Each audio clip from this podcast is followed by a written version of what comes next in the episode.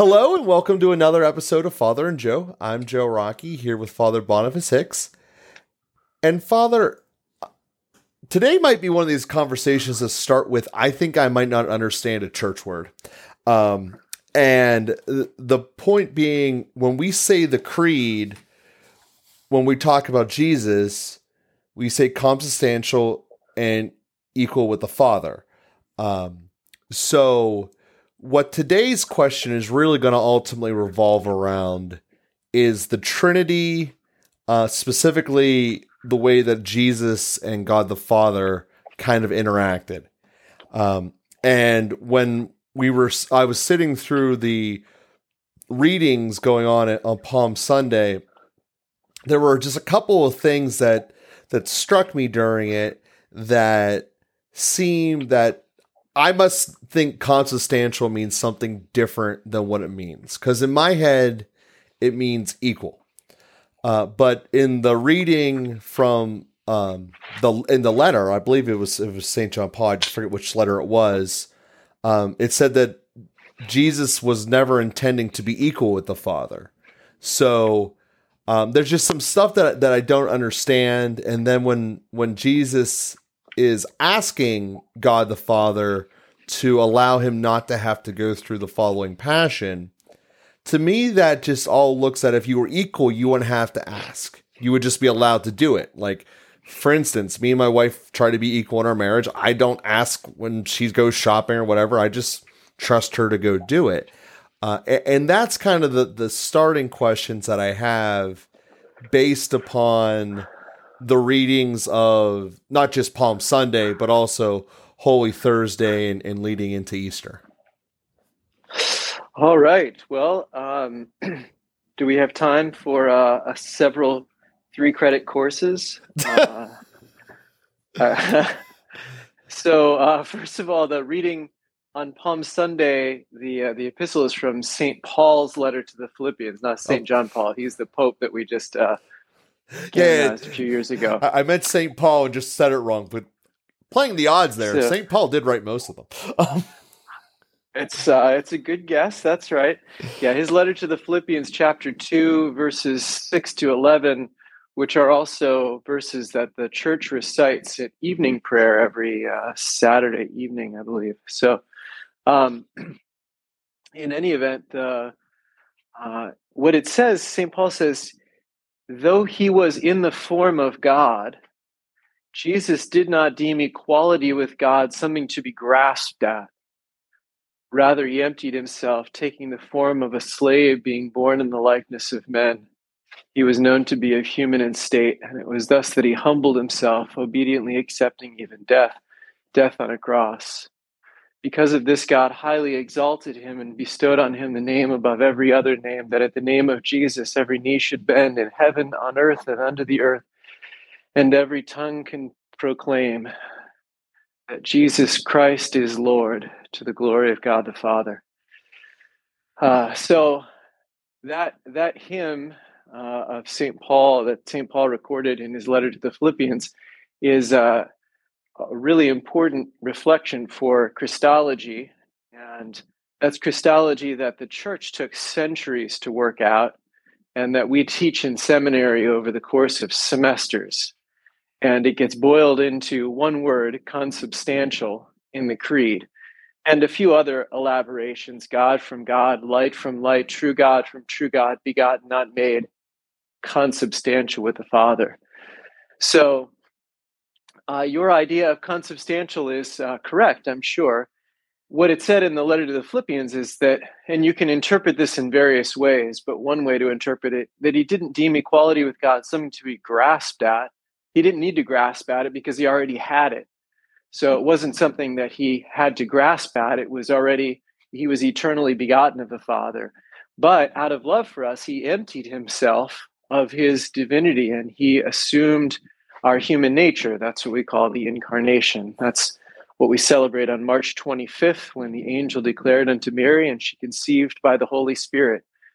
And so Christ, who is eternally consubstantial of one substance of the same divine nature as the Father, became one with us. He assumed a human nature and he became like us in all things but sin, as it says in the letter to the Hebrews. So, um, so that's what we're we're dealing with, and then you know then we then we wrestle and these are especially modern questions but you know we wrestle with things like uh, also on palm sunday you heard uh, the agony in the garden and jesus said father if it is your will let this cup pass from me but not my will thy will be done and and so we see the agony of christ and his humanity and we say well if he's one with the father well like why is there a struggle? Why what's going on there?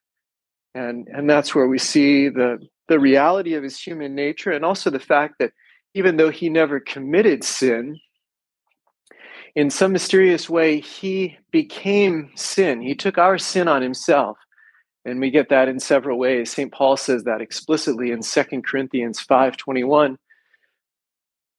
uh, god made him uh, who did not know sin to be sin that we might become the righteousness of god in him. And uh, also in uh, in the prediction of Isaiah, by uh, by his wounds, uh, he has uh, he has taken our our infirmity on himself, and by his wounds we are healed. And so uh, he's he's really wounded. He suffers, and he suffers not just in physical ways, but in you know sort of moral ways, because he takes the the weight of our sin on himself and and that would be one way to interpret the cry of Jesus from the cross My God, my God, why have you forsaken me? Again, if he's consubstantial with the Father, how can he experience forsakenness? Well, in some mysterious way, he experiences forsakenness in his human nature, even while in the Godhead, he remains always united with the Father. So that's why I say these are uh, these are mysteries that take a bit to unpack, and we don't get to sort of pure, clean answers. Uh, we get we get indications from various directions to understand how to interact with Jesus, how to understand his humanity, how to understand his union with the, the Father and his divine nature, and uh, a lot of these these kinds of things. You have to build up whole kind of philosophical systems, and you know to even describe these concepts. But um, but the but the, the very simple thing is true and and maybe it's said most simply by uh, leo the great and the, the council of chalcedon he is true god and true man and that's how we understand jesus true god and true man and so we say well if he's, if he's god he should be this and this. And you say yes he's true god. Well but if he's man he should be this and this. Well yes and he's man.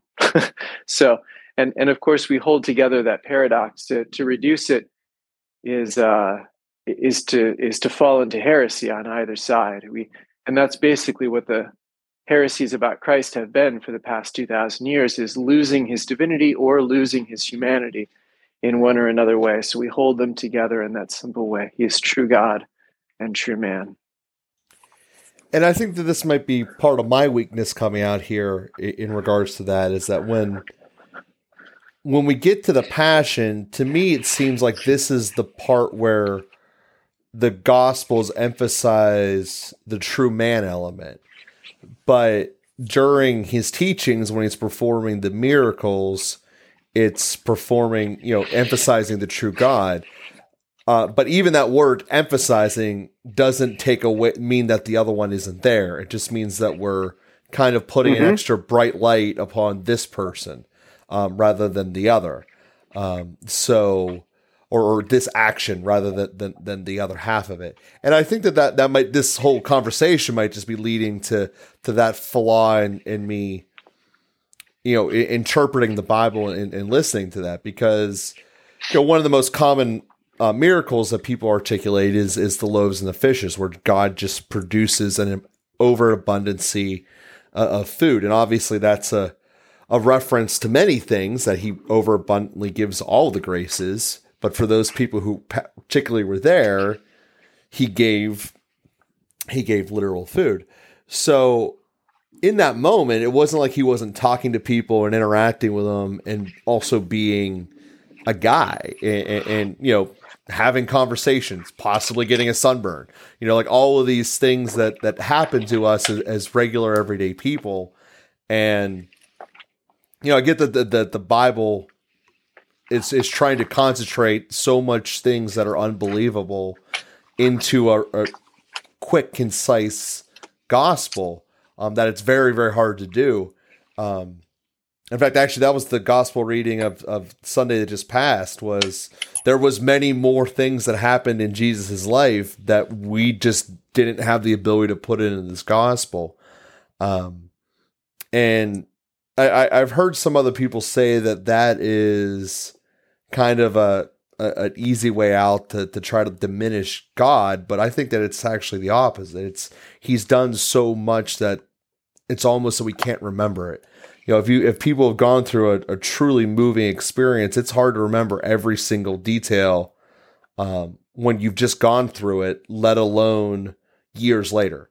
So I get that that's a little bit off of where I started here, but that was just a thought that that had occurred to me here, and we found that we do our best episodes when we release these thoughts out immediately. So, um, so w- with that being said, Father, I get that that the Bible's emphasizing different parts at different times, and it almost seems that the way that, and I, I guess Saint John in particular, the way that the Gospel of John is written, that it, it kind of ultra zooms in to to the humanity that he's going through, and something I don't think gets discussed enough is the the mental anguish that he has to go through. You know, on, on, the one hand, he's been teaching his disciples to go out and to go with peace and to be with him and be united with him throughout the last three years. And essentially, as soon as the mob shows up, his number one disciple pulls out a sword and does the actions of war. Um, you know, that has to be trying. You know, you're the person who's supposed to know this the most, but you're pulling out a sword. Uh, kind of begs the question: Why does he even have a sword? But you know, what did I just teach you? Over what did was all this for? If you're forgetting about it as soon as things are getting hard, and to me, that thought sticks. It's something more that sticks with me on Good Friday than, than it does on on um, Holy Thursday, even though it's from the the garden, and that might again this might just all be me looking at things incorrectly, but that that was always a, a a thing that I think that people don't dwell upon about the humanity of Jesus is it wasn't it, there's no way it could have been mentally easy. I mean, obviously we can see the the the physical elements, but just the mental anguish before you even compound taking on everyone else's problems, which is what taking on sin is. So I want to give you a chance to tell me if I'm right or wrong and and to see if this is something that is worthwhile going down this road. Well, what you said, uh, you know, in, in terms of the the emphasis, and I, I like the way that you said it it's not to say that it's exclusively one or the other, but there's a certain emphasis. And really it's it, it is flipping back and forth throughout the gospel because both because the the identity of Jesus is what the whole gospel is about. And so, you know, in the infancy narratives, we see the total helplessness of Jesus. We see the miraculous signs that surround his birth that give this kind of credence, but Jesus himself is in all ways like a child. He has maybe particular wisdom. He can speak to the uh, uh, scribes uh, and the, the experts in the temple, but uh, at the same time, he's obedient to his parents. They don't know who he is in Nazareth. They're surprised when he comes out in his public testimony. He begins to do miracles, which is de- demonstrating his divinity, but he also needs sleep and food and uh, and and can only be in one place at a time and so he has to move on to other towns, which demonstrates his humanity. And uh, he, doesn't seem to be sort of all knowing and walking through walls and you know he's he's abiding by all the all the laws of nature in everything else he's doing but then he's he's healing he's casting out demons and then as we enter into his passion you know in the agony in the garden uh, he's he's struggling and sweating blood. On the other hand, when the soldiers come and they say, uh, you know, are you Jesus the Nazarene? And he says, I am. And he makes this divine declaration, and they fall back. And so we see the power of his divinity. And although we see the suffering of his humanity, no one could bear the kind of suffering that he bears without divine strength. And so, you know, we get these these uh, this confluence of humanity and divinity that's really flowing throughout the whole gospel. And uh, and then, of course, the the ultimate uh, proof of this is the is the resurrection, in which he is not just a resuscitated corpse returning back to a human life that he had before, but he has entered into a new way of being human that is not no longer subject to death. And so there is this uh, this leap forward in his divinity uh, as he is able to conquer death by his own power. So, you know, we see uh, we see all of that, and and that's why it's all there, but uh, it's it's sort of not spelled out in philosophical terms, you know, or even to talk about the mental anguish. Um, those are those are particularly modern questions. You know, there's a reason that psychology has developed in the modern time, where we've become more in touch with the subjective experience of our humanity and have tried to really parse that out and define it and describe it. And and uh, so then we say well what's the inner experience of jesus? And and we don't ultimately know what the inner experience the psychology of a god man is. Uh, but we kind of tease and tease at it and tug at it and scratch at it a little bit and try to get some insight into what he was going through. And you know frustration implies uh, disappointed expectation. If he's God, is he going to be disappointed in his expectation? I mean, did he expect more of Peter than that? We could say that Peter's denial hurt him deeply, but he also expected Peter's denial, and so it probably hurt him a degree less, you know. So anyway, you can kind of go back and forth with all of those things where he's experiencing real distance from the Father as a consequence of our sin that he bears, and yet he still has the beatific vision. He still is in union with the Father.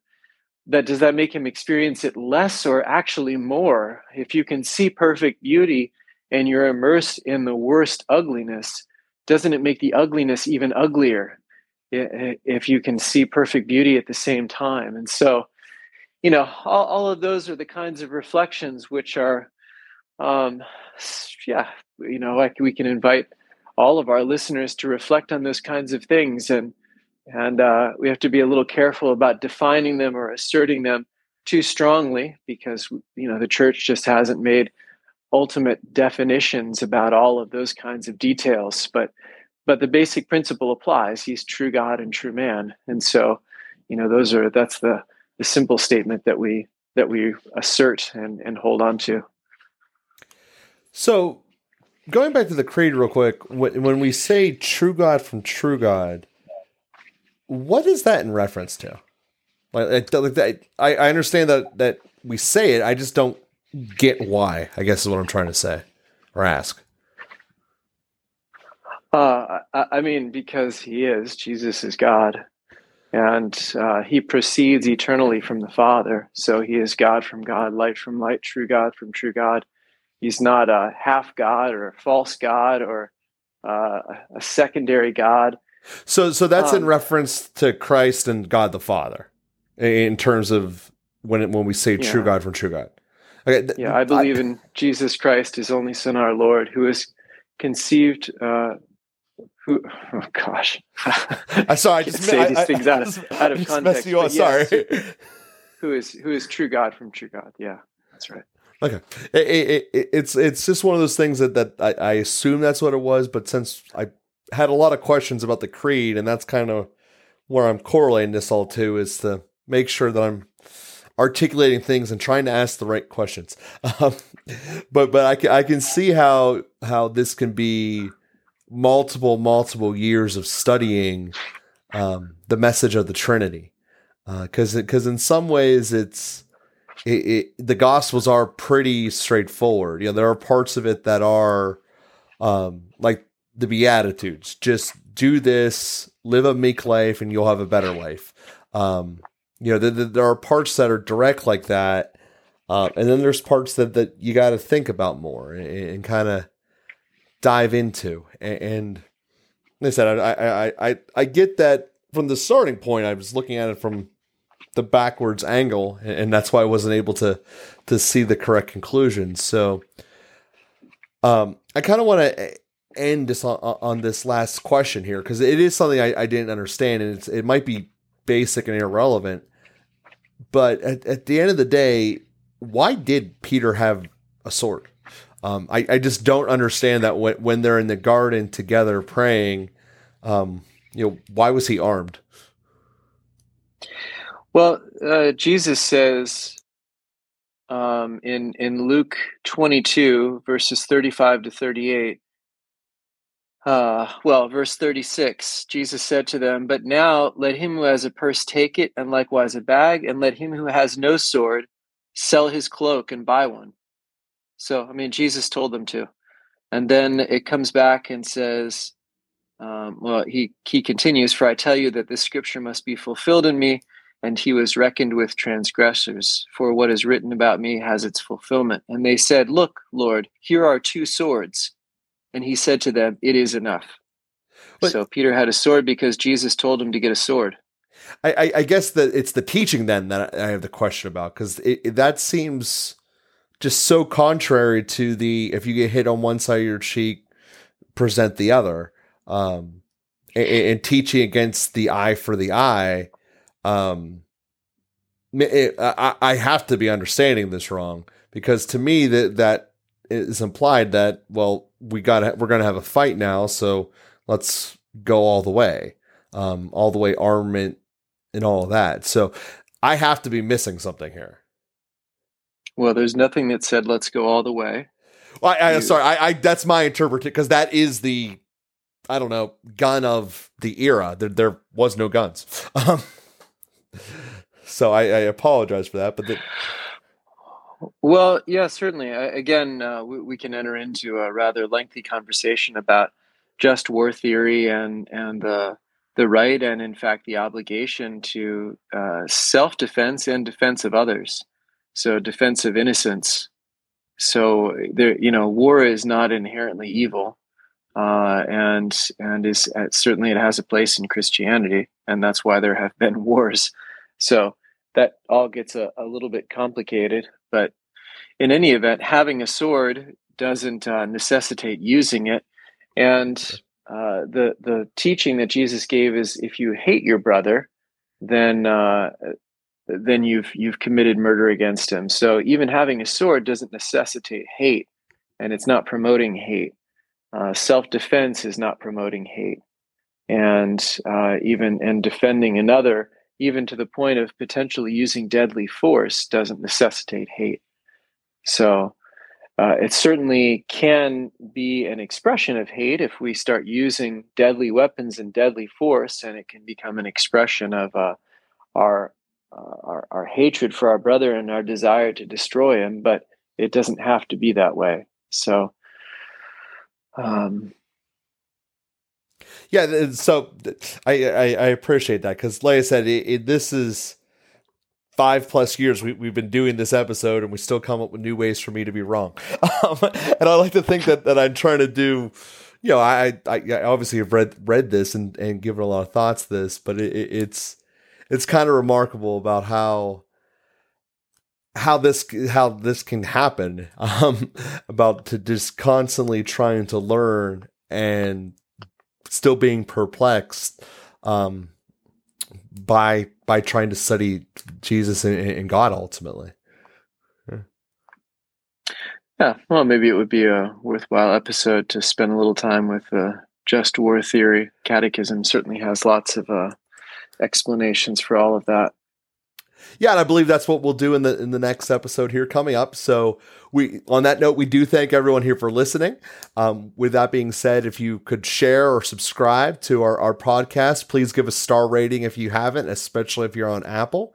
And we appreciate everyone who has, as you're helping us grow through all the algorithms in which uh, Apple has, and obviously through word of mouth, helping us grow as well. So we thank everyone for being out there today and we will be with you again next week.